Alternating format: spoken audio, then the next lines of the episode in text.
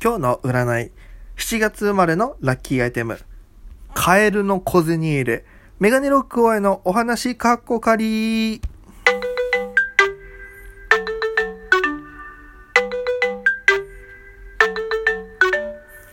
さあ、ということで、えー今回も始まりましたメガネロックのお話かっこかり第12回でございます。よいしょ。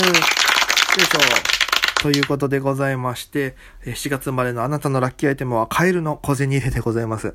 これはあの、国際通りのお土産屋なんかよく行くと、店先にですね、あの、干からびた、もう、もう足とかもビヨーンってなってるカエルの財布があるんですよ。それがね、あの、7月生まれのラッキーアイテムですよっていう、ちょっとこっちも沖縄に寄せてみた、えー、やつなんですけども、今回もやるのは、ハッシュタグチャレンジでございます。自粛が明けたらしたいこと。えー、まあ、前回ね、この同じお題で喋ったんですけども、そのテーマが、えー沖縄に帰ったら行きたい場所ということで、なんでか、なんでこのテーマにしたかっていうと、もともと3月に沖縄帰る予定があったんですけど、コロナのせいで帰れなくなってしまって、行きたかった、食べたかったもの、場所、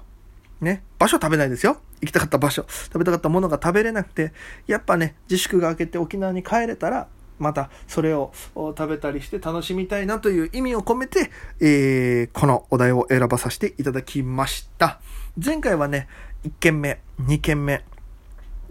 こちらの2店舗紹介させていただきました。で、本当は、あの、他にもお店紹介するっつって、喋ったんですよ。その後。この前回の10回目の、11回目の放送止めて、12回目撮ったんですけども、あの、すごくね、こう、ここもいいんだ、ここもいいんだってなって、バって喋り続けてたら、時間がね、あっという間に過ぎてて、強制終了を食らってまして、なのでまた一から撮り直しをしてるんですけども、なんでね、サクサクっといきたいと思います。このお店のこれ美味しい、これ美味しいみたいな感じで紹介していきたいと思います。まずは、えー、里宮という、えー、里宮。えーこちらね、おやつと軽食のお店となっております。店内でね、あのーた、もう席とかが、もう一人二人しか座れない。本当に壁にちょっと木の横長ベンチがあって、本当にがっつり食うというかは小休憩みたいなイメージですよね。で、そこで、えー食べていただきたいのが厚焼きの卵サンドでございます。これね、たまらないですよ。僕のツイッターとか行ったらね、多分写真載ってるかもしれないですけど、このね、ふわふわのパンの中に甘めのね、卵サンドが入ってるんです。で、そこにね、あの、からしマヨネーズも塗られてまして、食べた時にこの食パンのふわふわ、そして卵のね、この甘み、からしマヨネーズの辛みがこう重なり合ってね、すんごい美味しいんですよ。たまらないんですよね。もうお腹空いた時にこれ食ったら1個で満足なるぐらい、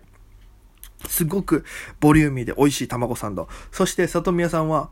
あの、僕が単独ライブをやった時に、あの、お店紹介っていうので食レポをやるっていう企画をやった時に、里宮さん行かしていただきまして、で、えーもうね、本当に里見さん、オーナーの里見さんの心遣いというか、もう優しさでね、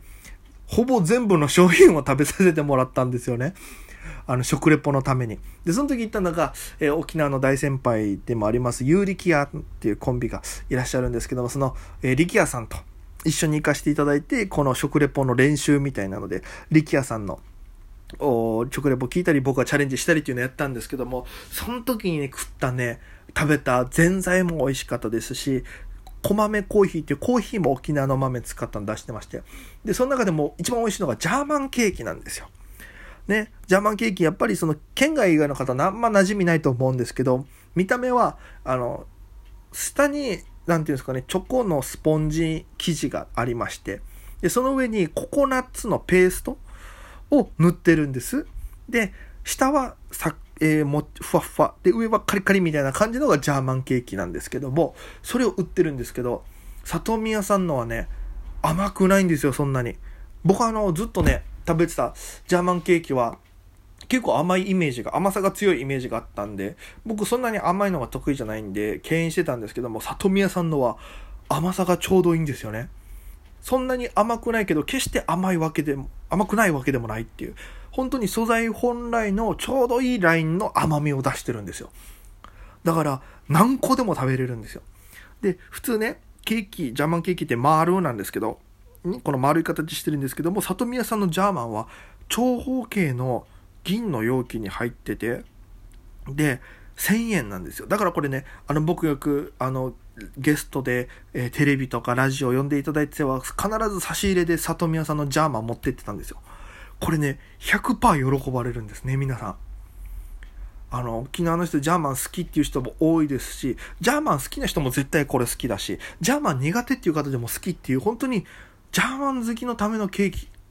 これが一番すごいなと思って、えー、僕はもう毎回差し入れそれを持っていくぐらい好きな里宮さんなんで、ぜひね、気になる方、チェックしてみてください。これもあの、すぐ国際通りから近いところにあります、里宮さんでございます。えー、あと、えー、まあ、夏、もうね、沖縄は自粛解除してるから、だんだんこれからお店営業してくると思います。まあ僕、東京にいるんですけども、果たして夏頃帰れるのかなと、帰りたいなと思うんですけど、もし帰れたら夏にぜひ行ってみたいお店あります。それが、浮島通りというところにあります、浮島ブルーイングさんです。浮島ブルーイング。これね、地ビールのお店なんですね。はい。で、あの、常時、えー、6種類だったかな。8種類だったかちょっと忘れましたけど、結構ね、数常備してまして、季節限定のビールであったりとか、えー、常に置いてるやつとか、バイゼンとか、もう、もう響きかっこいいじゃないですか。バイゼンっていう。でも、そういうのも全部、あの、作られてて、で、えー、伊平屋の、む、えー、伊平で、伊平屋島で作った麦だったかな。それ作ったビールがあったんですけど、それもめちゃくちゃうまかったんですよ。で、えっ、と、ホワイトフローラっていうね、いちごのちょっと香りのするビール、間違ってたらごめんなさいね。で、そういうのもあったりして、なんかすごいね、あのー、面白いんですよ。いろんなビールが飲めて。で、飲み比べセットみたいなのがあって、本当にね、あの、可愛いサイズなんですけどね、ちょうど飲み切るにはいいサイズなんですよ。これビールが苦手だなっていう人でも、その、ちょこんちょこんちょこんって3つぐらい選べるんですよ。自分で飲みたいの。それのセットがあるんで、そういう飲み比べも面白いと思います。でね、あの、おつまみというか、なんていうんですか、ちょっと一軽食みたいなのもおしゃれなやつ多いんですよ。おあの沖縄の近海の魚使ったやつとか野菜を使ったやつとか結構ねあのー、沖縄にこだわってる感じがする。食材を使ってるのであのそこで沖縄を楽しむこともできるのでぜひ行ってみてください。あの僕昔そこで、まあ、一人で飲ん、まあ、行く時大体一人だったんですけども飲んでて、えー、たまたまカウンター席があるんですけどものカウンターで飲まれてた方が、えー、関西のですね、大きい大学の教授の方でしてえー、で、その方と仲良くなりまして、えー、連絡先交換して、いろんなね、あの、詳しいお話ししたりとか、えー、もう本当にビールが好きっていうお話から始まって、えー、お酒までおごっていただいて、だからもうすごいね、いろんな方に会う、1軒目、2軒目とかもそうですけども、やっぱね、面白い人、素晴らしい人がね、やっぱり集まってくるお店で飲むっていうのは自分のスキルアップにもなりますから、えー、そういう風にしてね、やっぱ自分の知識も広げていったりとか、だからただ飲むだけじゃなくて何か得られるっていう、まあ、情報もそうですし、人脈もそうですし、そういうね、お店ってやっぱすごいなと。やっぱオーナーさんとかお店の雰囲気だと思います。そういうのがすごく感じられるお店になっておりますので、ぜひ行ってみてください。そして、えー、まあ、飲んだ後はね、まあ、沖縄だったらステーキだったりするんですよ。やっぱりステーキっていうステーキ屋があってね、これもたまんないで1000円で、あの、ライスとサラダ、スープ、おかわり自由。ね、素晴らしいじゃないですか。で、そのスープ、あ、スープじゃねえや。ステーキもいいんですけど、締めにラーメンがいいなっていう方、おすすめの店ありますよ。これもね、国際通りにあります。今まで紹介したお店からちょっと、と離れた場所にあるんですけども、竜屋というラーメン屋があります。琉球の竜に屋根の屋で竜屋でございます。こちらがね、